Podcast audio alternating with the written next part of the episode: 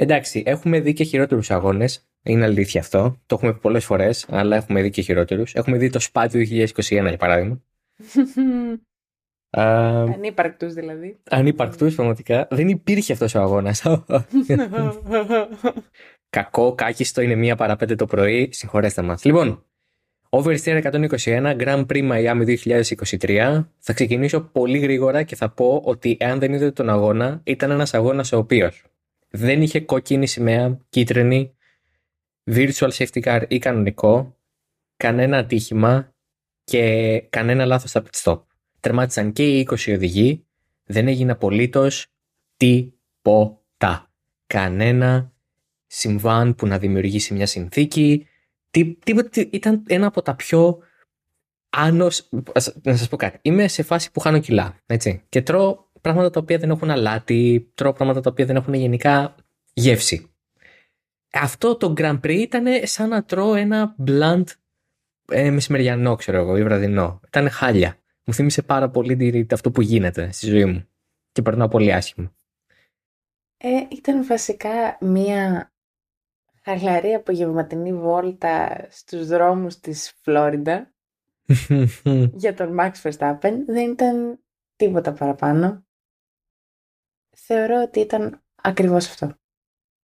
Ναι, δεν, δεν είχε κάτι να δείξει. Βάλε ένα βαθμό στα δέκα, ας, μας φύγει αυτό από τη μέση, αφού το έχουμε σαν παράδοση. Ε... Έξι. Έξι. Ε, θα βάλω κι εγώ έξι, δεν θα κατέβω στο πέντε. Ε, γιατί θεωρώ παραδόξως τον Μπακού λίγο χειρότερο. Mm. Ε, εδώ, okay. εδώ είχε και το suspense, ε, τι θα κάνει ο Verstappen, τι θα κάνει ο Πέρες, ποιος θα κερδίσει. Ε, εντάξει, κάποια φάση γύρω στο τετρακόσιο γύρο έγινε σαφές ποιος θα κερδίσει, αλλά μέχρι τότε έβλεπες να ανταλλάσσουν γρήγορους γύρους. Δηλαδή υπήρχε κάποιο. Ε, κάτι πίσω εκεί ο Χάμιλτον ανέβαινε, ο Λεκλέρ είχε μάχη με τον Μάγκλουσεν, θα τα πούμε και αυτά. Καλά, εντάξει, δεν είναι. Έχουμε φτάσει σε άλλα επίπεδα. Κάνω μια παρένθεση και λέω ότι ο Μάγκλουσεν πάλεψε για δέκα χιλιάδες δωρεάν Chipotle για, για τους φαν της, της ομάδας στην Αμερική. Είπε η Chipotle ότι αν έρθει έστω και ένας οδηγός της Χάς σε βαθμούς, θα δώσει τσάμπα εδώ δέκα χιλιάδες τακός, δεν ξέρω τι φτιάχνει το Chipotle ή τορτίγι. Ναι, ναι, τόσο ναι. Τέτοιο μπουρίτο. Ναι, ναι, ναι, ναι. Οπότε, οπότε ευχαριστούμε. Ναι. Ο, τα Chipotle είναι αμερικάνικη αλυσίδα και είναι τέτοια φάση, αυτό που είπε η Μαρίλη, όλα τα μεξικανικό, λατινό φαγητά ε, που χορηγεί και τη Χάς. Οπότε ευχαριστούμε Kevin Magnussen, όλοι εμείς οι άνθρωποι που αγαπάμε το φαγητό. Όλοι εμείς οι Αμερικάνοι. Όλοι εμείς, όλοι εμείς, όλοι εμείς οι άνθρωποι που αγαπάμε το φαγητό ευχαριστούμε και οι Αμερικάνοι νομίζω τον ευχαριστούν λίγο παραπάνω για αυτό το δώρο. Λοιπόν. Θεωρείς ότι έχουμε Chipotle στην Ελλάδα? Δεν νομίζω. Όχι, αποκλείεται. Έχουμε ένα Subway ή τουλάχιστον αυτό θυμάμαι ε, να έχω ακούσει ε, στην αμερικανική βάση στη Σούδα, στην Κρήτη. Δεν το γνώριζα. Από Burger King νομίζω έχουμε μόνο στα αεροδρόμια. Έχει και η Θεσσαλονίκη, ναι, έχει και η ναι, Αθήνα. Burger King έχουμε και εμείς, ναι. Οπότε μέχρι εκεί. Κατά βάση σε αυτή τη χώρα έχουμε πάρα πολλά γυράδικα, αμφιβόλου ποιότητας τα περισσότερα. Ε, McDonald's, Goodies και εξαιρετικά πολλά ε, Coffee Island που δεν κάνουν καθόλου ωραίο καφέ, κάτι την άποψη. Τα Μικέλ είναι καλύτερα. Δεν είπα τίποτα για τα Μικέλ. Δεν έχω πάρει Μικέλ από όταν ήμουν δεκαπέντε χρονών. Πόσο λάθος όλο αυτό. Αν μας ακούει κάποιος είτε από τα Coffee Island είτε από τα Μικέλ. Δεν θέλουμε τη χορηγία σας. Φτιάξτε τον καφέ σας. όχι, όχι, καμία συγγνώμη. Φτιάξτε τον καφέ σας. Είμαι πελάτης, πληρώνω το προϊόν, θέλω καλύτερο προϊόν. Δεν κατάλαβα. Λοιπόν, προχωράμε. Προ... Όχι, σε παρακαλώ πολύ. δεν ξέρω τι. Ανοίγω μπιφ με αλυσίδες. Πραγματικά, κατασ... γιατί. Εντάξει, δεν ξέρω τώρα. Οκ, okay, είναι μία η ώρα το πρωί. Εντάξει. Λοιπόν. Max Verstappen νικητής από ένατος. Είναι η πέμπτη φορά στην ιστορία της Φόρμουλα ένα που κερδίζει κάποιος από την ένατη θέση. Η τελευταία φορά που έγινε αυτό ήταν το χίλια εννιακόσια ογδόντα τέσσερα και το είχε καταφέρει ο Νίκη Λάουντα τότε. Mm-hmm. Ε, δεύτερος ο Σέρχιο Πέρες που ξεκίνησε από την Πολ, αλλά δεν κατάφερε να κάμψει την ε, ε, επάνωδο και την ε, τρομερή ταχύτητα που έδειξε ο Verstappen ε, στο, στον αγώνα. Και ο Φερνάντο Αλόνσο επέστρεψε στην τρίτη θέση ε, για τέταρτη φορά στο βάθρο και κατάφερε έτσι για πέμπτη φορά φέτος να πάρει δεκαπέντε βαθμούς σε ένα τρίμερο. Πήρε δεκαπέντε βαθμούς με, τις, με τα βάθρα στους άλλους αγώνες και στο Αζερμπαϊτζάν με sprint και τον αγώνα πήρε πάλι δεκαπέντε. Mm-hmm. Οπότε ευχαριστούμε τον Φερνάντο Αλόνσο που μας μαθαίνει, ξέρω εγώ, την προπαίδεια του δεκαπέντε, ας πούμε. Μας, είναι, μας μαθαίνει αριθμητική. Μας μαθαίνει αριθμητική. Ευχαριστούμε. Εσύ ειδικά δεν τη χρειάζεσαι, εγώ ίσως λίγο παραπάνω. Ναι, η αλήθεια είναι ότι κάπως τη γνωρίζω. Ναι, ναι, ναι. Το πέντε δεκαπέντε λίγο με. Το τέσσερα δεκαπέντε εξήντα. Το πέντε δεκαπέντε απλά πάω απαγωγικά και λέω εβδομήντα πέντε, ρε παιδί μου. Δηλαδή. στο, στο, στο έξι δεκαπέντε θα λίγο σφιχτώ. Λοιπόν. Κάπως λίγο θα, θα κολώσω. Έλα, γιατί κάνεις δέκα επί έξι και πέντε επί έξι. Ε, αυτή τη στιγμή έχω, πώς λένε κάποιοι, έχω, έχω δύο λύκους μέσα μου. Εγώ αυτή τη στιγμή έχω ένα μαϊμουδάκι που κάνει τα πιατίνια τιν, τιν, τιν. Είναι το τελευταίο μου εγκεφαλικό κύτταρο. Είναι αυτό που κρατάει όλη μου την ύπαρξη.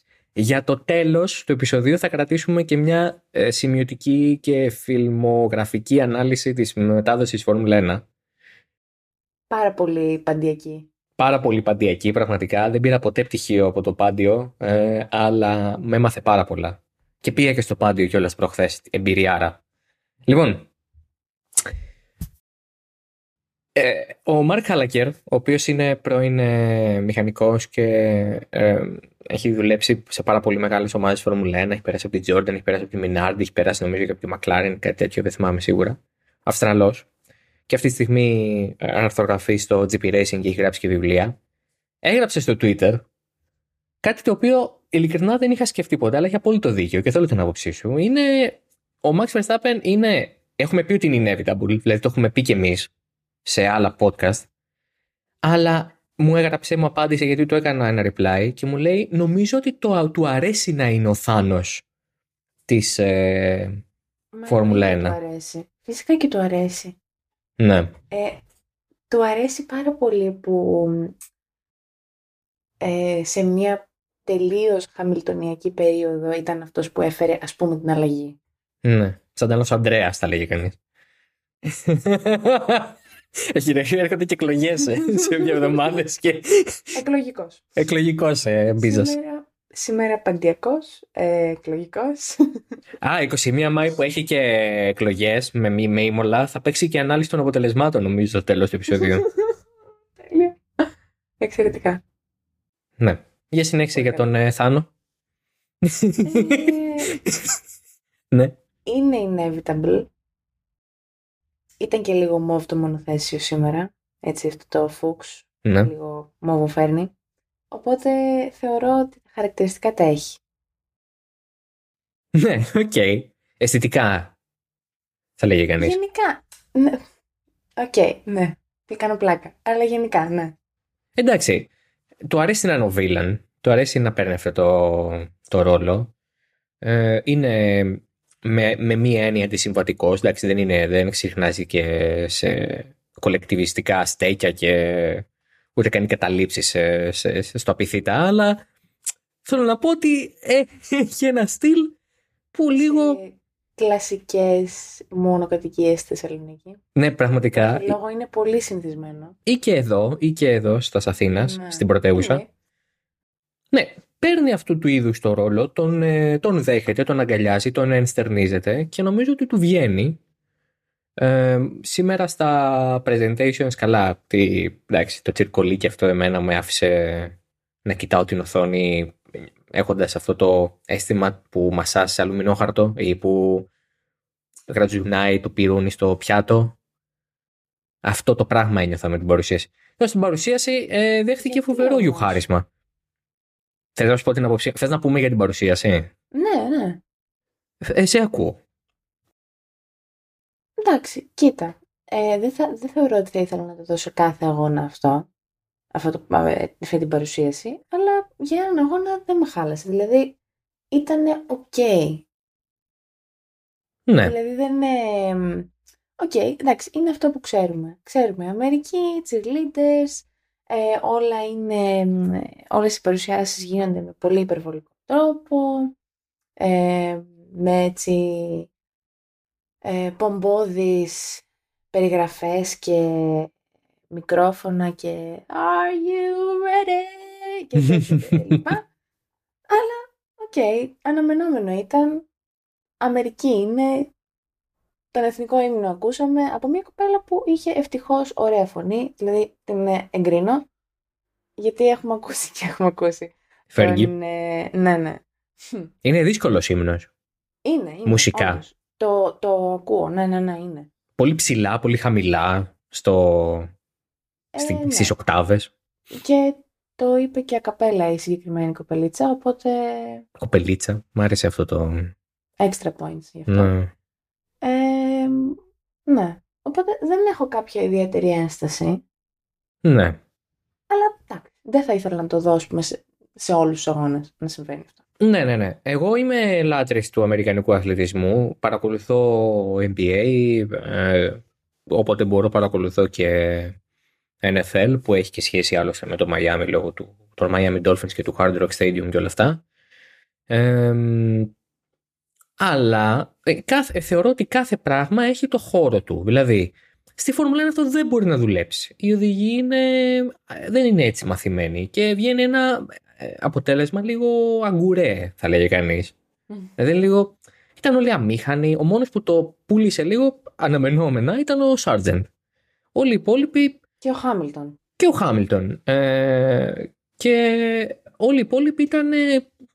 Εντάξει, από αμήχανη μέχρι. Εντάξει, ευχαριστούμε πολύ που είστε εδώ. Ξέρω. Δηλαδή, ως εκεί είχαμε και τον ελ ελ Cool J, ο οποίος.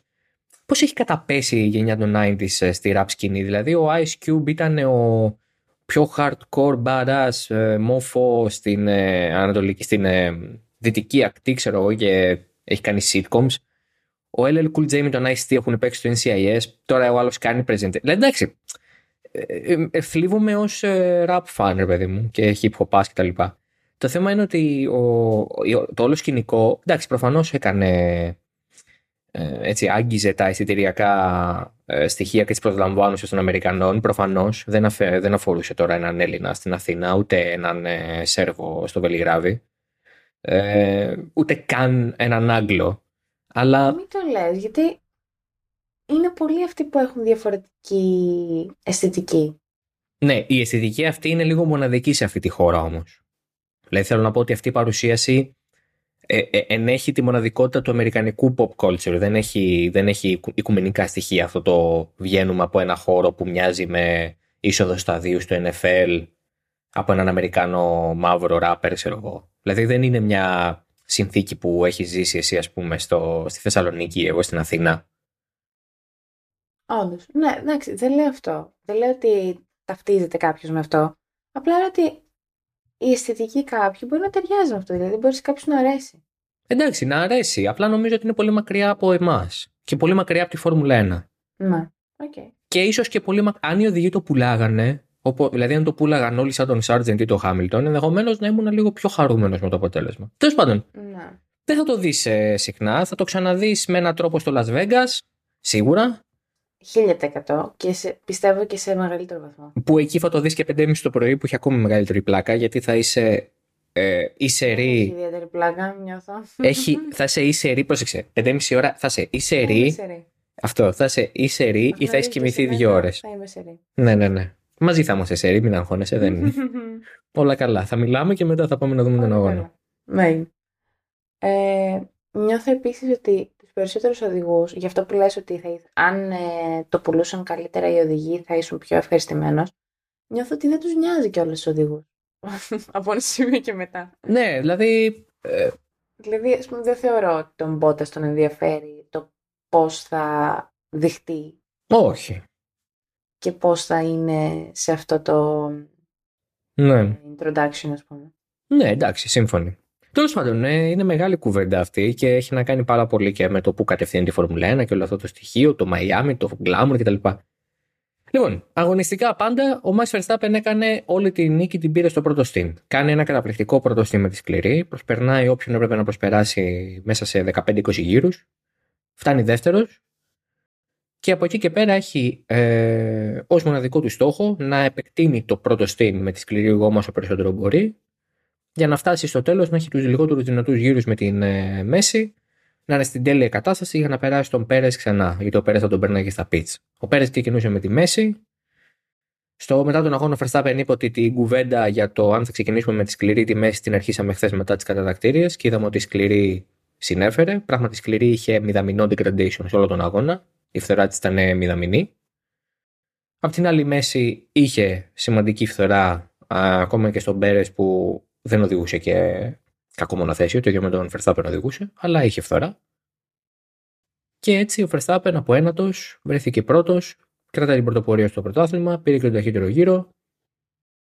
Δεν ξέρω, νομίζω ότι ο Max Verstappen οδηγεί εξαιρετικά παρά το μονοθέσιο. Δηλαδή, μπορούμε να πούμε ότι θέλουμε για το μονοθέσιο, είναι πύραυλος. Καμία αντίρρηση. Η αρ μπι δεκαεννιά είναι με διαφορά το καλύτερο. Αλλά έχεις έναν οδηγό που μπορεί να αξιοποιεί τον πύραυλο. Ναι, μα. Δηλαδή, οδηγεί τέλεια το τέλειο. Αν θες να το πούμε έτσι. Ναι, συμφωνώ, δεν αδιαφωνώ καθόλου. Είναι ένας αστροναύτης μέσα στον πύραυλό του. Ε, oh. Σου αρσέ. Τι λες? Χαίρομαι. Τι λες? Τι λες, τι... μη με σκάς. εξήντα εννιά λεπτά μετά τις δώδεκα το βράδυ, εβδομήντα. Ε, ωραία. Ε, ευχάριστο αυτό το... Είναι σήμερα το podcast της υψηλής διανόησης. Δεν ξέρω. Είναι το podcast του... της μία και δέκα. Ναι, δεν ξέρω, ειλικρινά. Νομίζω ότι έχει να κάνει περισσότερο με την ώρα παρά με την ευφυΐα μας. Ναι. Ή με τις προσλαμβάνουσες μας ή με τις γνώσεις μας. Νιώθω γενικά το παθαίνω αυτό πιο αργά. Σε πιάνει η wise time. Ναι, ναι, είναι εκεί μία με δύο, νομίζω είναι το... Είσαι ένας από τους επτά σοφούς αρχαιότητας. Είμαι, ναι, είμαι σοφός. Μπράβο. Κοιμούσι άσπρο. Πιο κοντά σε Άγιος Βασίλης είσαι, έτσι, παρά σαν σοφός. Όχι. Αλλά... Δεν είναι τέτοιο, δεν είναι στρογγυλεμένο μουσί. Είναι από εκείνα τα μητερά που έχουν κάτι πολύ πολύ σοφή. Πολύ πολύ σοφή. Εντάξει. Ευχαριστούμε για την παρέμβαση την Μαρίλη. Αν δεν απαντάει και ακούτε κάποιο από μέσα, πιθανώς και να έχει κοιμηθεί πάνω στο λάπτοπ. Όχι, γιατί. Ναι. Λοιπόν. Ε, αυτό που ήθελα να πω για το Verstappen είναι ότι κοιτούσα τα γυρολόγια του. Ε, και από ένα σημείο και μετά ο Πέρες είχε βάλει τη, τη σκληρή γόμα και ήταν στο δωδέκατο γύρο ζωής τους, νομίζω, και του Verstappen ήταν κάπου στον τριακοστό κάτι, τέλος πάντων, ε, μεγάλη διαφορά either way, και ο Verstappen έκανε πιο γρήγορους γύρους από τον Πέρες. Δηλαδή από εκεί που ο Πέρες είχε ξεκινήσει να μειώνει κάπως τη διαφορά, ξεκίνησε να την αυξάνει πάλι ο Μαξ. Εννοείς, μισό λεπτάκι, μήπως εννοείς ότι ο Πέρες ήταν με τη μέση? Όχι, όταν ο Πέρες έβαλε τη σκληρή. Ο Πέρες έβαλε τη σκληρή. Α, ναι, ναι, ναι. Α, εννοείς μετά το πιτ του Verstappen. Ναι, ναι, ναι. Όχι. Πότε? Πριν το πιτ του Verstappen. Ο Πέρες είχε βάλει τη σκληρή, είχε κάνει πίτστο. Μιλάς για το πρώτο στήν του Verstappen και το δεύτερο του Πέρες. Μπράβο. Α, εντάξει, εντάξει. Οκ, ναι, συγγνώμη, τώρα τοποθετήθηκα στον αγώνα, με συγχωρείς. Ναι, με συγχωρείς. Ο Πέρες κάνει πιτ, βάζει τη σκληρή. Μετά από δώδεκα δεκαπέντε γύρους, δεν θυμάμαι πώς, τέλος πάντων, από ένα σημείο και μετά, πριν κάνει δηλαδή πιτ ο Verstappen, ο Μαξ έκανε ταχύτερους γύρους από τον Πέρες. Σταθερά, δηλαδή, και του έκοβε αρκετά. Το έκοβε από δύο έως επτά δέκατα στο γύρο. Ναι. Από εκεί που ο Πέρες είχε ξεκινήσει να μειώνει ανά τρία τέσσερα δέκατα το γύρο. Ναι. Εντάξει. Είναι... Σε αυτό βασίζεται, αυτό βασίζεται πάρα πολύ ακριβώς το γεγονός ότι η σκληρή ήταν εξαιρετικό ελαστικό για τον αγώνα. Ναι, ναι, ναι, εννοείται. Αλλά έχει να κάνει και με το γεγονός ότι σε κάποια φάση γύρω στον σαρανταοκτώ γύρο είπανε στον ε, Verstappen, Ε, μπορείς να πιέσεις.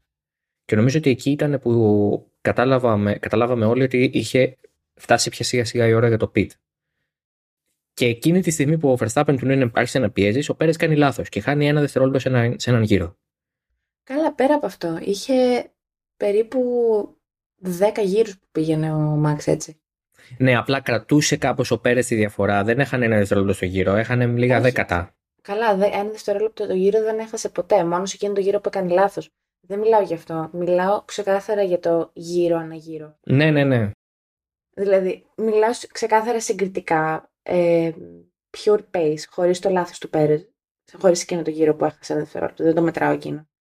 Ναι, απλά το, το λάθος του Πέρεζ επιφραγίζει το ότι σπάει εκείνη την ώρα. Δηλαδή, εκεί είναι που καταλαβαίνει και ο ίδιος και καταλαβαίνουμε και εμείς ότι τέλος, δεν υπάρχει καμιά ελπίδα, ας πούμε, μετά για τον, για τον Πέρεζ. Ε, εντάξει, μετά από αυτό βέβαια έκανε ταχύτερο γύρο. Ναι, αλλά μετά η διαφορά έχει φτάσει δεκαοκτώ δευτερόλεπτα. Δηλαδή, ναι, okay. σε κάθε περίπτωση ο Verstappen θα έβγαινε πάρα πολύ κοντά του. Φυσικά, εννοείται αυτό. Και το ένα κόμμα επτά που του είπανε του Verstappen, νομίζω ότι ήταν το υπεραισιόδοξο σενάριο. Τέλος θα πάνε τέλεια. Έχασε εννιά δέκατα στο πιτ μέσα. Οπότε ναι. αυτό πήγε λίγο πίσω. Δεν τον ένιαξε όμως. Δηλαδή στο τέλος ημέρας. Δεν τον χάλασε κιόλας. Ο Verstappen, ναι, δεν είχε καμιά διαφορά για τον Verstappen. Θα μπέρναγε τον Πέρες. Δεν συνέφερε κανένα από τους δύο να χτυπήσει. Δηλαδή δεν μπορούσε ο Πέρες πέρα από το να παίξει λίγη άμυνα όπως και έκανε δηλαδή προς τιμήν του. Στη στροφή δεκαεπτά, ε, τίποτα, δεν μπορούσε να κάνει κάτι άλλο. Θα έπρεπε ο Verstappen να κάνει λάθος, να σπάσει το μοτέρ, να, κάτι να συμβεί. Αλλά... να πάθει κλατάρισμα όπως τον Μπακού. Ν... Πέρσι, πέρσι, πέρυσι, πρόπερση. όχι, πρόπερση, πρόπερση. πρόπερση. Να γίνει το οτιδήποτε, αν όμως έμεναν όλα καλά, όπως και έμεινε για τον Verstappen, θα παίρνει την νίκη. Είναι από τους καλούς αγώνες του Verstappen, από αυτούς που το κερδίζει το, το μισθό του που λέμε, το βγάζει στο ψωμί του. Masterclass που λέει και ο Horner. Masterclass. Ε, MasterChef Mystery Box. Οπότε Mystery Box. Μπράβο. Οπότε Max Verstappen, Sergio Pérez ένα δύο. Fernando Alonso καταπληκτικός. Εξαιρετικός. Είχε τόσο χρόνο. Έβλεπε και, το, έβλεπε και τον Lance Stroll στη γιγαντοοθόνη. Εξαιρετικός. Μέντορας. Μέντορας ακούω. Ηγέτης. Ηγέτης ακούω. Στρατιλάτης. Αν και στρατιλάτης. Όχι, όχι. όχι. Η Ιάπωνα στρατιλάτης πάνω σε ψηλό άλογο. Το έχουμε πει αυτά. Ναι, ναι. Ε, ναι, πά, πάρα πολύ καλός ο Αλόνσος σήμερα. Ε, εντάξει, δεν κατάφερε να, κερδίσει, να κρατήσει τη δεύτερη θέση. Ψιλοαναμενόμενο το, το έργο, αλλά ναι, εξαιρετικός. Δεν απειλήθηκε ιδιαίτερα από κανέναν. Έκανε έναν πολύ στρωτό και ήρεμο ήσυχο ε, αγώνα. Ε, ναι. Τώρα, ε, για τον ε, George Russell και τη Mercedes συνολικά ήταν ένας περίεργος αγώνας. Ε, τέταρτος ο Russell, έκτος ο Hamilton. Ο Russell ήταν καλά στην εκκίνηση και η τέταρτη θέση ήρθε ως απόρρια προσπέρασης ε, Sainz και Gasly επί της ουσίας. Αλλά για τον Hamilton ήρθε μετά από πολύ κόπο. Ξεκινούσε ο δέκατος τρίτος μετά, το, μετά τον αποκλεισμό του στο κιου δύο. Και ανέβηκε έκτος χωρίς καμία εγκατάλειψη, όπως είπαμε και πριν, καμία εγκατάλειψη, καμία κίτρινη σημαία, κανένα συμβάν. Mm. Έκανε επτά προσπεράσματα, πέρασε μέχρι και το τέλος τον Charles Leclerc για να έρθει έκτος. Έμπλεξε και σε ένα, έμπλεξε σε ένα τρενάκι ντι αρ ες. Ναι, στην αρχή. Που ξεκινου, ναι, στην αρχή που ξεκινούσε, νομίζω από τον... τον Bottas ξεκινούσε. Από τον Μπότας ή από το Χουλ... νομίζω από το Hülkenberg. Ήτανε Μπότας, δέκατος, Hülkenberg, δωδέκατος κάποιος που δεν θυμάμαι και δέκατος τρίτος ήταν ο Χάμιλτον. Α, οκ. Okay. Ε, και μετά όσο περνούσε η ώρα ε, α, ξανόταν από το τρενάκι και έμπαιναν και άλλα αυτοκίνητα μέσα. Και άλλα βαγόνια. Ναι, ναι, ναι. Ε, οπότε θεωρώ ότι ήταν αρκετά καλός αγώνας για τον Χάμιλτον, δηλαδή ωραίο recovery. Μας έχει συνηθίσει φέτος σε καλά recovery, που βέβαια έρχονται από μεχ κατατακτήριες συνήθως. Ναι, η... το trend για τη Mercedes φέτος είναι ότι έχει ένα μέτριο προς κακό μονοθέσιο στις κατατακτήριες και καλύτερο στον αγώνα. Ναι. Ε, είναι το ακριβώς αντίθετο από τη Ferrari, θα λέγει κανείς. Ε, οπότε... για τον Russell η τέταρτη θέση είναι το maximum που μπορούσε να πάρει και ο ίδιος και η Mercedes. Νομίζω ότι εκεί σταματούσε το capacity της Mercedes στο Miami. Για τον Hamilton μια καλύτερη, ένα καλύτερο Σάββατο μπορούσε να τον φέρει και αυτόν είτε τέταρτο είτε πέμπτο ανάλογα με τον Russell. Στο, στο κομμάτι του Hamilton που λέει για τα recoveries φέτος νομίζω ότι κάνει αυτό που μπορεί για να κρατήσει την ομάδα στην, στην επιφάνεια της θάλασσας και να μην βουλιάξει στον πάτο του ωκεανού. Ναι. Γιατί είναι, έχει, έχει δείξει ότι παρά το γεγονός ότι είναι ο πιο επιτυχημένος οδηγός στις κατατακτήριες με εκατόν τρία πόλ, δείχνει να μην μπορεί να πάει το ίδιο γρήγορα με τον Russell στις κατατακτήριες για κάποιο λόγο. Ενώ στον αγώνα είναι πολύ πιο κοντά ε, οι δυο τους ε, σε επίδοση. Και, και αυτό είναι που κάνει τον Χάμιλτον να τον βλέπουμε πολύ συχνά να κάνει recovery drives και να πρέπει να πάρει πέντε, έξι, επτά θέσεις. Ναι, αυτό, αυτό λέω. Αλλά ναι, εξαιρετική μέρα για τον Χάμιλτον. Πολύ καλά προσπεράσματα, πολύ τολμηρά. Το τελευταίο στο Leclerc ήταν εξαιρετικό. Ε, καλά, το Sainz δεν είχε προφανώς χρόνο να τον πιάσει, αλλά ε, πάλι κινούνταν νομίζω αρκετά πιο γρήγορα από αυτόν. Αλλά τώρα πάλι να λέμε μετά αν δεν έχει νόημα. Ε, αυτά. Παρένθεση, μιας και λέμε για το Russell και λέγαμε πριν και για το introduction, ε, έδωσε ε, κάποιες δηλώσεις για αυτό ο, ο Russell.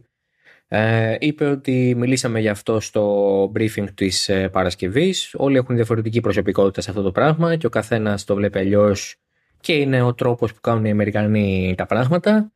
Αλλά κατά την άποψή μου, εδώ είμαι μόνο για να τρέχω, δεν είμαι ούτε για το show ε, ούτε για τίποτα άλλο. Είμαι μόνο για να οδηγώ και να κερδίζω.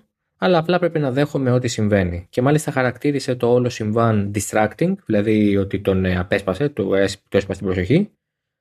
Ε, γιατί είμαστε στο grid ε, μισή ώρα με, τα, με τις φόρμες μας κάτω από τον ήλιο.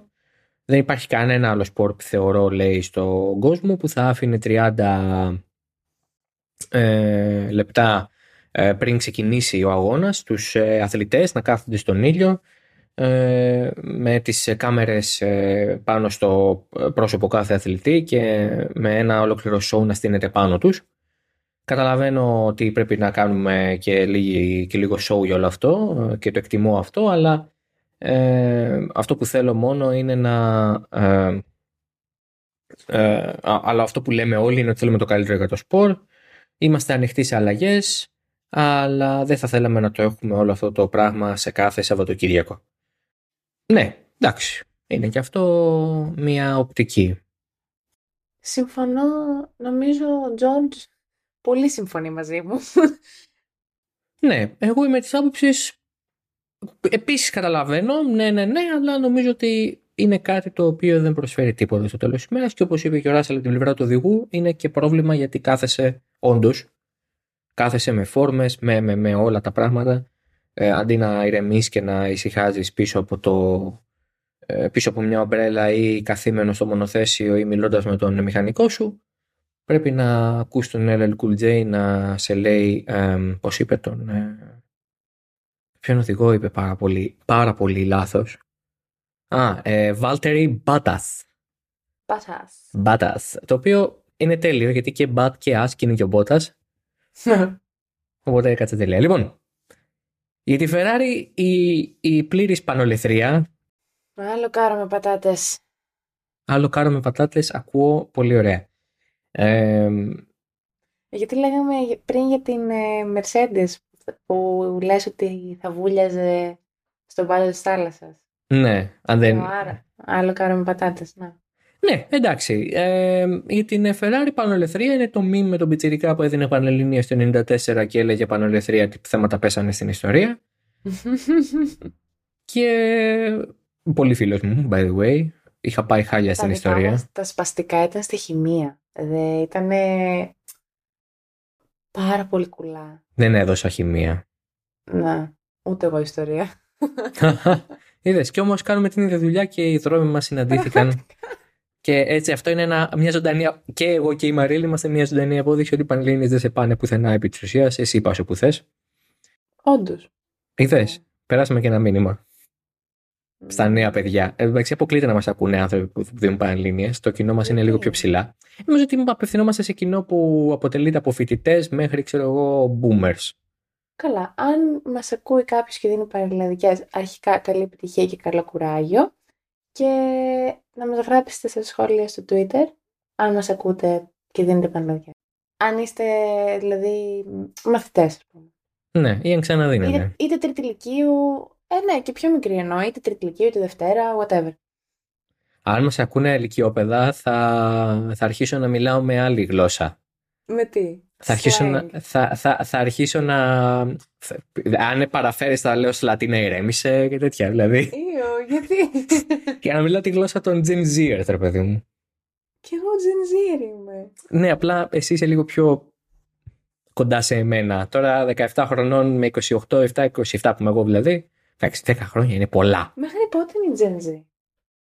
Ε, σταμάτησε κάπου το δώδεκα νομίζω και μετά ξεκινάει η, η Α. Δηλαδή όλοι εμείς είμαστε μια γενιά. Καλά.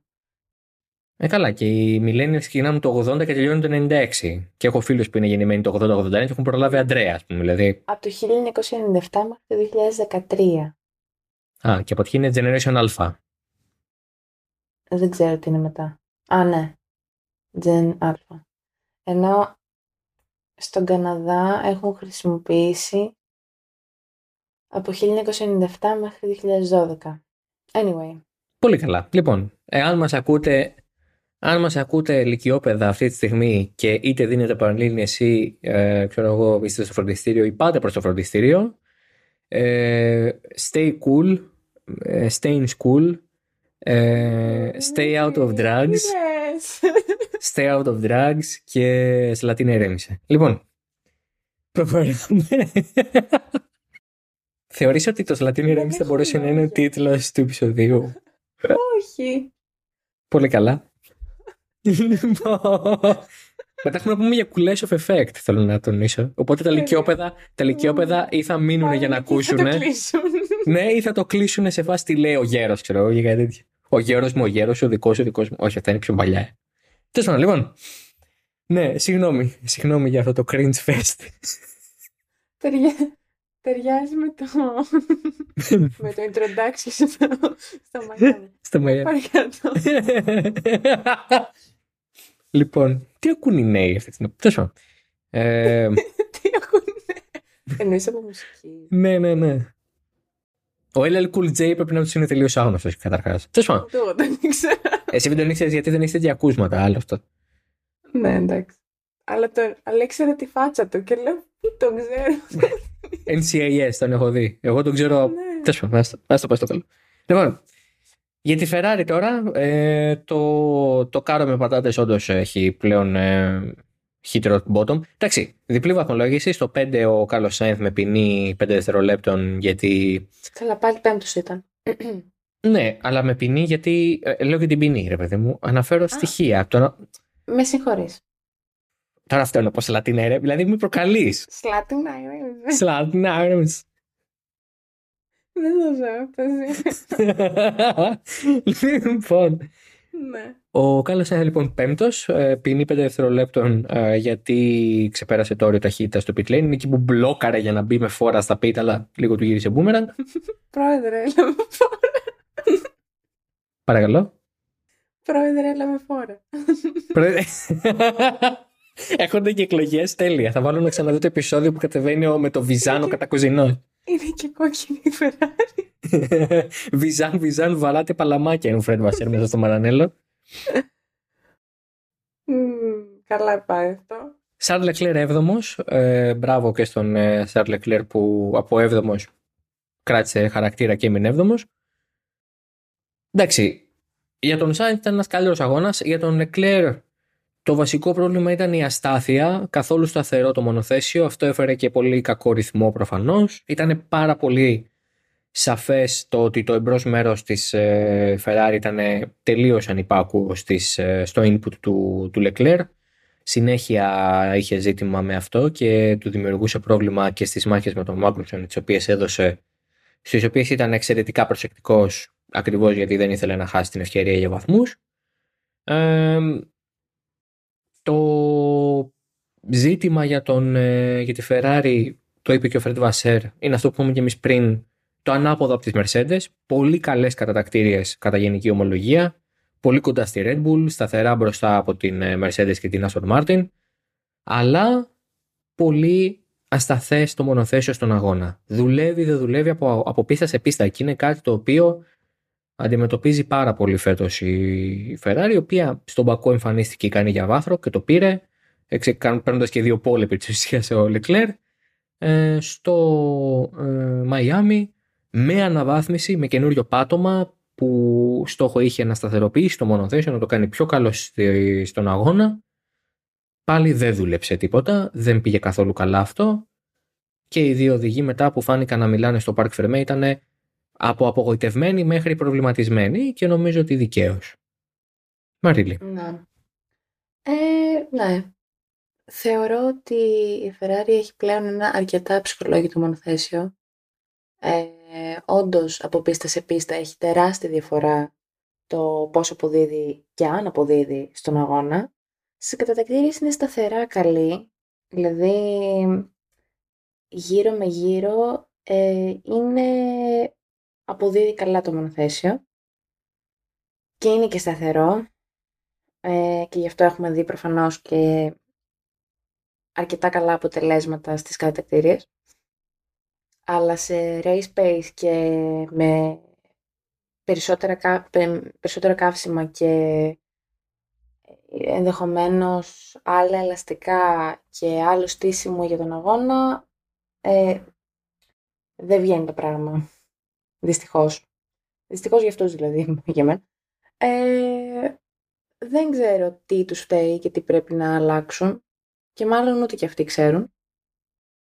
Ναι, διαβάζω και τώρα κάποιες πρόσφατες, πιο πρόσφατες δηλώσεις του Leclerc, ο οποίος ε, λέει ότι τώρα μιλούσαμε με τον Κάρλος και λέγαμε ότι μας ε, λείπει η σταθερότητα από το μονοθέσιο. Ε, το μονοθέσιο όχι απλά από στροφή σε στροφή, αλλά και μέσα στην ίδια στροφή με πηγαίνει από υπερστροφή σε υποστροφή. Ε, το μονοθέσιο μας είναι πάρα πολύ ευαίσθητο στις αλλαγές του αέρα ε, ε, και...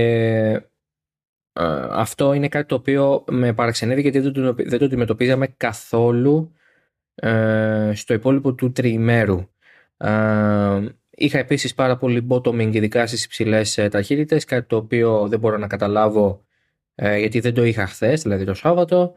Αυτό φάνηκε και στο on-board του Sainz σε κάποια φάση. Ναι, bottoming είναι κάτι σαν το, δεν είναι το porpoising με την έννοια αυτή, uh, δεν ήταν συνέχισε να ταράξει, αλλά είναι ότι στις υψηλές uh, ταχύτητες, ειδικά στις στροφές, είναι αυτό που του προκάλεσε επί της ουσίας και το ατύχημα το Σάββατο. Ναι. Έσκασε πάνω στο κέρπ και... Ναι. Είναι πάρα πολύ ευαίσθητο το μονοθέσιο σε αλλαγές, σε κέρπ.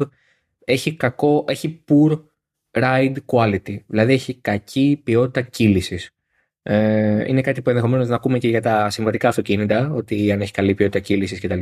Εδώ το εννοούμε με την έννοια ότι όταν περνάει από κέρπ, όταν περνάει από στροφές με αλλαγή υψομέτρου, πώς επηρεάζεται η πλατφόρμα του μονοθεσίου. Και δεν θες ένα μονοθέσιο το οποίο ξαφνικά μπορεί να είναι σαν να πατάει σε λακκούα και να εκτινάσετε, γιατί προφανώς δεν υπάρχει καμία σωτηρία. Είναι, θα, θα, θα, μαθηματικά ε, είναι βέβαιο ότι θα βρεθείς ε, στην μπαριέρα. Όπως και έγινε το Σάββατο με το Leclerc, άλλωστε. Ναι, εννοείται. Εγώ να θέσω ένα ερώτημα για το Leclerc πρωτού προχωρήσουμε και κλείσουμε τη δεκάδα για να πάμε μετά στον Kuleshov. Είναι, ναι, γιατί ε, είναι ο Leclerc τελικά prone to mistakes too much ή δέχεται το ρίσκο του πιο aggressive setup, του πιο επιθετικού setup και απλά πάει με αυτό και ό,τι γίνει. Δηλαδή θεωρούμε ότι ο Leclerc μήπως τελικά είναι λίγο πολύ ε, πώς να το πω, επιρρεπής σε λάθη παρά γρήγορος. Νομίζω ότι είναι ένας συνδυασμός και των δύο. Γιατί έχει που έχει το ασταθές μονοθέσιο, το ξέρει, το αποδέχεται εν μέρη, αφού αποδέχεται να το οδηγήσει. Ε, φαντάζομαι ότι το γνωρίζει, μπαίνοντας στον αγώνα δηλαδή, και έχοντας κάνει αυτές τις κατατακτήριες, δεν θεωρώ ότι δεν ήξερε ότι το μονοθέσιο είναι ασταθές. Από εκεί και πέρα, έχουμε, τον έχουμε δει και με καλό μονοθέσιο να κάνει λάθη. Ναι. Δηλαδή και εκεί που κερδίζει με διαφορά να κάνει λάθος και να καταλήγει να χάνει. Mm-hmm. Οπότε θεωρώ ότι είναι ένας συνδυασμός και των δύο. Και σίγουρα το μονοθέσιο σε αυτή την κατάσταση δεν τον βοηθάει καθόλου σε αυτό. Γιατί διπλασιάζεται το ρίσκο να κάνει λάθος. Ναι. Ναι, εντάξει. Το, το, του Leclerc το όλο πακέτο ότι... Ναι, είμαι γρήγορος, ναι, μπορώ να τα καταφέρω, απλά ακόμα δεν τα έχω καταφέρει. Οκ, okay, sure, αληθές, αλλά έχω την αίσθηση ότι το λάθος του στο Μαϊάμι μου θυμίζει πάρα πολύ και το λάθος που είχε στο, α, στη Γαλλία πέρυσι. Πάλι πήρε πολλά ρίσκα με το setup, πάλι πίεσε πάρα πολύ, πάλι του βγήκε σε κακό γιατί πάτησε λίγο εκτός γραμμής και βρέθηκε στις μπαριέρες. Είναι, νομίζω ότι παίζει με τις, στο όριο και με τις λεπτομέρειες. υπερβολικά. Και η Ferrari δεν είναι διατεθειμένη να του πει όχι, γιατί ξέρει πάρα πολύ καλά ότι αν δεν το κάνει και αυτό δεν θα βρει τίποτα. Δεν θα μπορέσει να, δεν θα μπορέσει να κινηθεί καθόλου γρήγορα. Θα είναι τελείως τα χαμένα. Αλλά αυτό το, αυτή η δήλωση ότι στην ίδια στροφή νιώθω υποστροφή και μετά υπερστροφή, βασικά υπερστροφή και μετά υποστροφή, μου θύμισε λίγο τη Ferrari του δεκατέσσερα, που υπάρχει και ένα πολύ viral βίντεο με ένα γύρο του Αλόνσο στο Μπουντάμπι, που το μονοθέσιο δεν στέκεται πουθενά. Ε, αυτό μου θύμισε αυτή η δήλωση του Leclerc. Εντάξει, δεν είναι τόσο άσχημη η Ferrari σε σχέση με το τότε, δηλαδή εντάξει, δεν είναι έκτη ομάδα, πέμπτη ομάδα όπως ήταν το δεκατέσσερα, αλλά είναι βέβαιο ότι δεν είναι και δεύτερη με σαφήνεια. Παίζει, η δεύτερη θέση παίζει πάντα ανάμεσα στην Aston Martin, τη Mercedes και τη Ferrari. Καμία από τις τρεις δεν είναι ξεκάθαρα καλύτερη, αλλά η Ferrari, ειδικά στο Μαϊάμι, ήταν ακόμα χειρότερα. Δηλαδή βρισκόταν σε, σε πάρα πολύ κακή κατάσταση, ήταν με διαφορά τρίτη ομάδα. Λοιπόν, για την Alpine, διπλή βαθμολόγηση μετά από τις δηλώσεις του, Λορα, του Λοράν Ρωσί, του σι ι ο της Alpine, ότι η ομάδα φέρεται ως κέρας τεχνικά σε κάποια πράγματα. Ο Pierre Gasly και ο Esteban Ocon took it personally, I guess. Mm-hmm. Και βαθμολόγηθηκαν διπλά για την Alpine μετά το καταστροφικό Μπακού και το ακόμη πιο καταστροφικό Αυστραλιανό Grand Prix, όπως εξελίχθηκε στο τέλος. Η Alpine επανακάμπτει και έρχεται να πάρει την, τους έξι βαθμούς φεύγοντας από το Μαϊάμι. Και ο Kevin Magnussen χάρισε δωρεάν ε, μπουρίτος και άλλα καλούδια από το Chipotle σε δέκα χιλιάδες ε, Αμερικανούς, παίρνοντας τον ένα βαθμό για τη Χάς. Εξαιρετικός ο Kevin Magnussen. Τον, ε, του βγάζω το καπέλο. Ο Δανός... Ε, Viking. Ναι, ναι. Ο Δανός greatest of... Ο, ο, ο, η Δανή κατσίκα. Η Δανέζικη κατσίκα. Δανέζικη κατσίκα. Θα μπορούσε να είναι τίτλος κάποιου δανέζικου τυριού βέβαια αυτό. Ναι. Η Δανέζικη κατσίκα. Ναι. Ή τίτλος ε, ταινίας Λάνθιμου. Όχι. Η κατσίκα δεν ήταν. Η κατσίκα. Αστακός. Χωρίς άρθρο. Κατσίκα. Αστακός. Κοινόδοντας. Και να είναι η φάτσα του Kevin Magnussen στην αφίσα. Χωρίς λόγο. Μία, τελ... Μία τελείως κούλη. Και από πάνω να βρέχει Chipotle. Όχι, όχι. Και από πάνω ξέρεις που έχουν τις αφίσες όταν βγαίνει η ταινία μετά από λίγο, που βάζουν και κάποιες κριτικές από New York Times και τέτοια. Να έχει Gitten Steiner, you cannot fox, fox smash my door, ξέρω εγώ, κάτι τέτοιο. Oh, τέλειο. Λοιπόν. Εξαιρετικό. Και κάπως έτσι κλείνουμε τη δεκάδα στο Grand Prix του Μαϊάμι και κάπως έτσι τελειώνει ο αγώνας του Μαϊάμι. Λοιπόν, διάβασες για το Kuleshov effect. Τελικά δεν πρόλαβα. Τελικά δεν πρόλαβες. Πώς, πώς. Ήμουν για ποτό. Ο Kuleshov και το ποτό πάνε εξαιρετικά. Σε πληροφορία γιατί είναι Ρώσος, ήταν Ρώσος, ο άνθρωπος έχει πεθάνει. Εδώ και πάρα πολλά χρόνια. Και. Ναι, λοιπόν. Βότκα. Με βότκα ήταν το κοκτηλάκι μου. Με βότκα ήταν. Α, άρα έχεις, εντάξει, έχεις καταφέρει να. Έχεις καταφέρει να παρισφρήσεις στην ρωσική, έτσι, ιδιοσυγκρασία. Λοιπόν. Ήταν μια ιδέα που μου ήρθε σήμερα. Το Kuleshov effect και όλο αυτό. Το βάζω στο Twitter. Θεωρώ ότι θα πάει άπατο σαν σκέψη. Γιατί. Ο κόσμος λογικά δεν γνωρίζει τι είναι το Kuleshov effect ή τι είναι το, τι είναι το σοβιετικό μοντάζ. Δεν περιμένω όλοι ξαφνικά να έχουν γίνει κονεσέρ της κινηματογραφικής τέχνης, ας πούμε. Ούτε εγώ είμαι. Ε, απλά την χάνει να ξέρω κάποια πράγματα και λόγω σχολής αλλά και λόγω δικιάς μου μούρλας με, την, με, την, με τον κινηματογράφο και γενικά όλα αυτά. Ε, περιμένω ότι τα πάει άπατο. Δεν πάει άπατο. Ο κόσμος ενδιαφέρεται για κάποιο λόγο. Άνθρωποι που. Ε, δεν έχουμε μιλήσει ποτέ διαδικτυακά ή δεν με ακολουθούν καν να σε φάση κάντο. Ξέρω εγώ, θέλω να το ακούσω.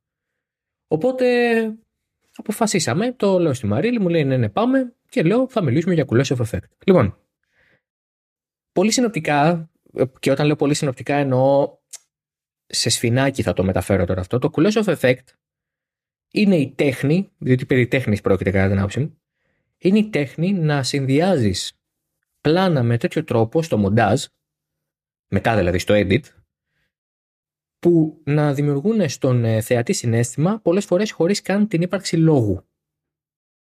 Είναι δηλαδή η μαεστρική διαδοχή πλάνων που περνάει από το κινηματογραφικό και γίνεται πια ψυχολογικό. Θα σας βάλω ένα παράδειγμα για να καταλάβετε τι εννοώ. Ο Κουλέσοφ αυτό έχει κάνει με κάτι πλάνα ενός Ρώσου τότε ηθοποιού. Μιλάμε για δεκαετία χίλια εννιακόσια δέκα χίλια εννιακόσια είκοσι τώρα αυτά, έτσι.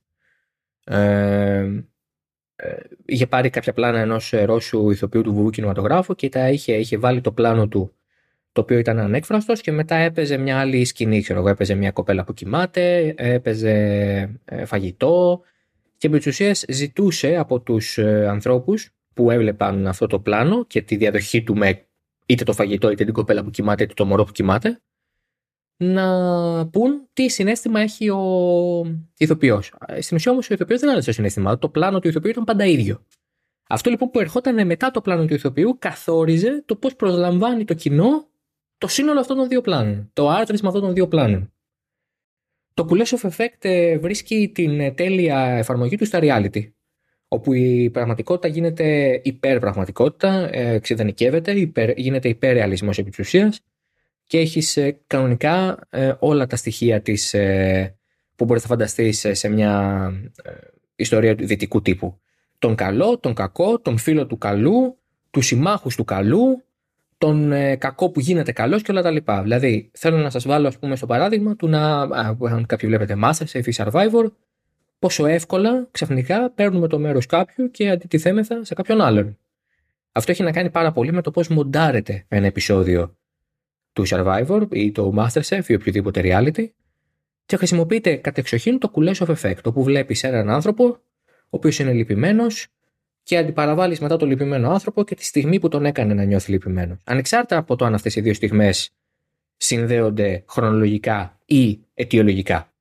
Μπορεί να παίξει ε, η, η εικόνα ενός ανθρώπου λυπημένου γιατί έχασε η ΑΕΚ, ξέρω εγώ, από τον Ολυμπιακό, και μετά να δείχνει ότι ήταν λυπημένος μέσω πλάνου επειδή έχασε τον αγώνα στο Survivor. Αν δεν πει κάτι ο στεναχωρημένος, και βλέπεις έναν στεναχωρημένο άνθρωπο και μετά βλέπεις κάτι που προκαλεί στεναχώρια, σου δημιουργείται υποσυνείδητα η αίσθηση ότι αυτό που τον στεναχώρησε είναι αυτό που βλέπεις. Εγώ θα και ένα άλλο παράδειγμα για να το νιώσετε ίσως ακόμα καλύτερα στο πετσί σας. Ε, πάλι όσοι βλέπετε MasterChef, εγώ δεν βλέπω πάρα πολύ, αλλά το είχα παρατηρήσει όσο έβλεπα παλιότερα. Αν δείτε ε, ένα πλάνο, π.χ. εκεί που πηγαίνει ένας από τους τρεις ε, σεφ κριτές, τι είναι, δεν θυμάμαι, ε, και δοκιμάζει ένα πιάτο, βλέπουμε ένα πλάνο τον σεφ που δοκιμάζει και ένα πλάνο τον διαγωνιζόμενο που περιμένει την απάντηση. Αυτά τα δύο πλάνα, σας πληροφορώ, θα μπορούσαν να μην έχουν καμία σχέση μεταξύ τους χρονολογικά. Ο παίκτης να αντιδράει σε κάτι τελείως διαφορετικό ή να μην αντιδράει καν στον συγκεκριμένο κριτή, και ο κριτής να μην δοκιμάζει καν εκείνη την ώρα το συγκεκριμένο φαγητό ή να δοκιμάζει αυτό το φαγητό χωρίς τον διαγωνιζόμενο απέναντί του. Οπότε με το Kuleshov effect παίρνεις δύο πλάνα που μπορεί να μην έχουν καν χρονολογική σειρά μεταξύ τους ή μπορεί να μην έχουν καν αιτιολογική σειρά μεταξύ τους, και τα κάνεις να μοιάζουν να έχουν. Η Φόρμουλα ένα λοιπόν χρησιμοποιεί πάρα πολύ το Kuleshov effect προφανώς στο Drive to Survive, έτσι, ως reality, γιατί περί αυτού πρόκειται, μην μπερδευόμαστε, σου δημιουργεί αυτή την αίσθηση. Σε επίπεδο μετάδοσης, θεωρώ, θεωρώ ότι το καταφέρνει πάρα πολύ με τα team radio, γιατί ένας άλλο, ένα άλλο στοιχείο της, του Kuleshov effect, και περισσότερο, για να πω την αλήθεια, του σοβιετικού μοντάζ, που το Kuleshov effect αποτελεί κομμάτι του. Το σοβιετικό μοντάζ είναι μια ολόκληρη σχολή τέτοιου είδους κινηματογράφησης και επεξεργασίας εικόνας και editing, film editing, το οποίο προφανώς έπαιξε πάρα πολύ στη μονταζιέρα της κομμουνιστικής προπαγάνδας στις πρώτες δεκαετίες του σοβιετικού, της Σοβιετικής Ρωσίας, και ειδικά στο θωρηκτό Ποτέμκιν, στην ταινία θωρηκτό Ποτέμκιν, όχι στο ίδιο το θωρηκτό. ε, Λοιπόν, ε, μία, λοιπόν ένα, ένα, ένα στοιχείο του σοβιετικού μοντάζ είναι πάρα πολύ και ο ήχος. Είτε η μουσική είτε τα λόγια. Συνήθως η μουσική, βέβαια, τότε, ε, σε βουβό κινηματογράφο κιόλας. Ε, για μένα η Φόρμουλα ένα χρησιμοποιεί το Kuleshov effect και το σοβιετικό μοντάζ πάρα πολύ όταν συνδέει ε, στιγμές στην πίστα με team radio. Δηλαδή, όταν προσπαθεί να σου περάσει ότι ο Πέρες είναι στη μάχη, σου πουλάει το ότι είναι στη μάχη πετώντας ένα team radio που υπόθηκε πέντε λεπτά πριν. Δεν έχει καμία σημασία αν υπόθηκε στον σαρανταππρώτο ή στον τριαντάοκτώ γύρο. Σημασία έχει ότι υπόθηκε, σημασία ότι έχει αφορά αυτόν. Παίζουμε πλάνο Πέρες με αυτό το team radio. Είναι ο ίδιος λόγος που πολλές φορές οι οδηγοί έχουν βγει, έχουν πει ότι πολλές φορές γίνουν πολλά πράγματα εκτός από τις ενδιοπικοινωνίες μας. Ή, ή το, το εξαιρετικά, το το πεμπτουσιακό θα έλεγα παράδειγμα Kuleshov effect και σοβιετικού μοντάζ στη Φόρμουλα ένα, τη σύγχρονη Φόρμουλα ένα, είναι το Abu Dhabi του είκοσι είκοσι ένα, που μετά το προσπέρασμα του Verstappen επί του Hamilton τον τελευταίο γύρο παίζει το No Michael No, this is so not right. Είναι prime time television, Soviet montage full. Θα ήταν όλοι οι Σοβιετικοί και Ρώσοι κινηματογραφιστές περήφανοι με αυτό του είδους το editing. Μιλάμε για μαεστρικό, μαεστρικό editing και live editing την ώρα εκείνη, δηλαδή όχι με την άνεση του μοντέρ στο σπίτι του, στο στούντιό του, στο χώρο του που κάθεται και βλέπει ένα επεισόδιο Drive Survive και τα πλάνα και τα, και τα μοντάρει και τα φτιάχνει. Ναι, αυτό, πη, αυτό πήγα να πω. Θεωρείς ότι αυτό έχει ενταθεί ακόμα περισσότερο με την έλευση του Drive Survive? Ναι, είναι προφανές. Νομίζω το Kuleshov effect και το σοβιετικό μοντάζ παίζει σημαίνοντα ρόλο και επί της ουσίας καθορίζει την, το αφήγημα της Φόρμουλα ένα ε, από όταν ήρθε η Liberty Media, που γενικά η τηλεοπτική μετάδοση έχει πάει σε άλλα επίπεδα και γραφικά και σε επίπεδο πληροφορίας και όλα όλα αυτά, ε, και τα πλάνα έχουν αλλάξει και τα πάντα, αλλά έχει αλλάξει πάρα πολύ και το editing και το πώς μεταδίδεται η πληροφορία σε ζωντανό χρόνο. Και μαζί με αυτό έχει έρθει και το Drive to Survive, που είναι το κατεξοχήν reality της Φόρμουλα ένα, είναι η κατεξοχήν έκδοση του υπερρεαλισμού, όπου όλα είναι εξαδενικευμένα, υπάρχουν καλοί και κακοί, άσπρο και μαύρο. Γιατί αυτό γίνεται με, το, με την εξειδανίκευση μέσω, μέσω ενός reality show. Φεύγουν οι γκρίζες ζώνες, οι άνθρωποι παύουν να είναι πολύπλοκα όντα και είναι οι κακοί οι καλοί. Δηλαδή η Μαρίλη δεν μπορεί να έχει νεύρα με τον Δημήτρη, ε, παρά το γεγονός ότι τον ε, συμπαθεί, ξέρω εγώ, είναι φίλοι. Ε, αφού είναι φίλοι, αυτό. Ή, ή είναι φίλοι και δεν τσακώνονται ποτέ, ή ε, δεν είναι φίλοι και τσακώνονται όλη την ώρα στο reality. Αυτό δεν είναι ζωή. Η ζωή αποτελείται από χάος, ασυνέχεια, λάθη και παρερμηνεύσεις και παρεξηγήσεις και όλα αυτά τα λάθη και τα, και τα σφάλματα, ας πούμε, τα έρος που βαράει το Matrix. Το, το reality μέσα από το μοντάζ, μέσα από το αφήγημα σου δημιουργεί αυτή την αίσθηση. Και η Φόρμουλα ένα με το live θεωρώ ότι το κάνει. Αυτό, αυτό παρατηρώ και νομίζω ότι μπορεί να ανοίξει μια ωραία συζήτηση από αυτού, ας πούμε, με ανθρώπους που ενδεχομένως να ξέρουν τι είναι το Kuleshov effect και τι είναι το σοβιετικό μοντάζ και να έχουν να μου πούνε και αυτή μια άποψη η οποία ίσως να αντιτίθεται με τη δικιά μου ή να ενισχύει τη δικιά μου ή να προσθέτει κάτι στη δικιά μου.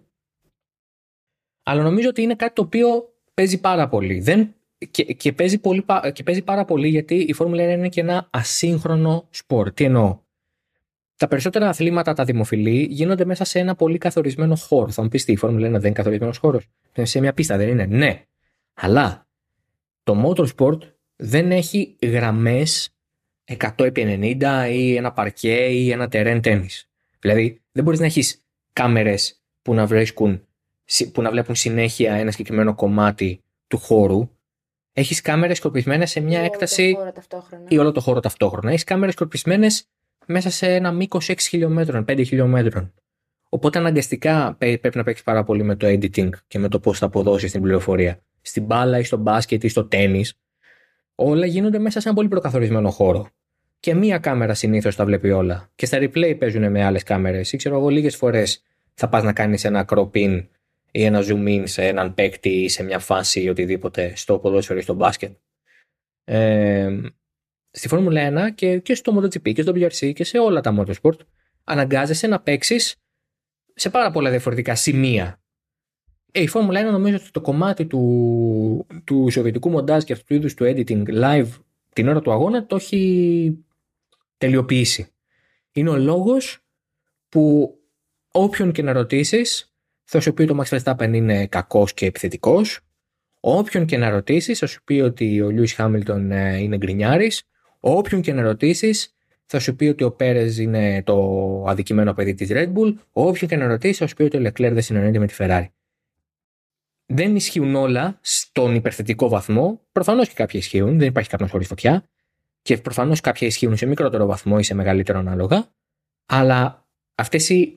Αυτά τα αφηγήματα και οι αλήθειες εντείνονται πάρα πολύ από το πώς μοντάρεις live και δίνεις την εικόνα live στον κόσμο. Αυτό ήθελα να πω για το Kuleshov effect και το σοβιετικό μοντάζ. απασχόλησα είκοσι λεπτά του χρόνου σας λέγοντας ε, παντιακές ε, αναζητήσεις. Πάρα πολύ ενδιαφέρον. Ωραία. Χαίρομαι που το βρήκες ενδιαφέρον. Ελπίζω να το βρουν και οι ε, ακροατές μας. Και ξαναλέω, αν κάποιος θέλει να ανοίξει μια συζήτηση από αυτού, τα αντί μου είναι ανοιχτά, τα σχολεία μου είναι ανοιχτά, να έρθουμε να κάνουμε μια συζήτηση. Άνθρωποι που ενδεχομένως ασχολείστε με το μοντάζ, που να ασχολείστε με την κινηματογράφηση, να είστε σαν εμένα, απλά fans της φάσης ε, και να έχετε διαβάσει κάτι παραπάνω από μένα γι' αυτό. Σίγουρα υπάρχουν πολλοί άνθρωποι που έχουν διαβάσει πολλά παραπάνω από μένα σε αυτό. Εμένα οι γνώσεις μου είναι πολύ πιο επιφανειακές σε αυτό το κομμάτι. Με τα χαράς να έρθετε να κάνουμε μια κουβέντα, να μου, επιδο... να μου... να μου υποδείξετε αν έκανα κάπου λάθος ή οτιδήποτε. Να μου πείτε αν συμφωνείτε ή διαφωνείτε. Αυτά. Λοιπόν, ήθελα να κλείσουμε. Έτσι θεωρώ. Τα λέμε την ε, μεθεπόμενη εβδομάδα. Τώρα έχουμε κενό, έχει ράλι Πορτογαλίας, δεν έχει Φόρμουλα ένα. Στις εικοστή πρώτη Μαΐου, Grand Prix Emilia Romagna Ήμολα και εκλογές. Θα πάτε να ψηφίσετε, ρε μάλια. Και ε, θα τα ξαναπούμε τότε. Μαρίλη, κάτι για αποφώνηση? Ε, δεν ξέρω. Ό,τι νιώθεις. Ε, θεωρώ όχι. Ωραία. Τα λέμε με Ήμολα και εκλογές. Με Ήμολα και εκλογές. Λοιπόν, μας ακολουθείτε στα social media που θα βρείτε από κάτω. Κάνετε follow το halftone τελεία εφ εμ στο Spotify και το Oversteer φυσικά στο Spotify και σε όποια άλλη πλατφόρμα ε, επιλέγετε να ακούσετε podcast. Έχουμε και νέο show στο halftone τελεία εφ εμ ε, τους μονόκαιρους σε bar, όπου θα παίξει και ένα μικρό cross-promo collab φάση, θα δείτε. Ε, οπότε θα τα ξαναπούμε την ε, μεθεπόμενη Δευτέρα. Μέχρι τότε να είστε όλοι καλά. Καλή συνέχεια. Γεια χαρά.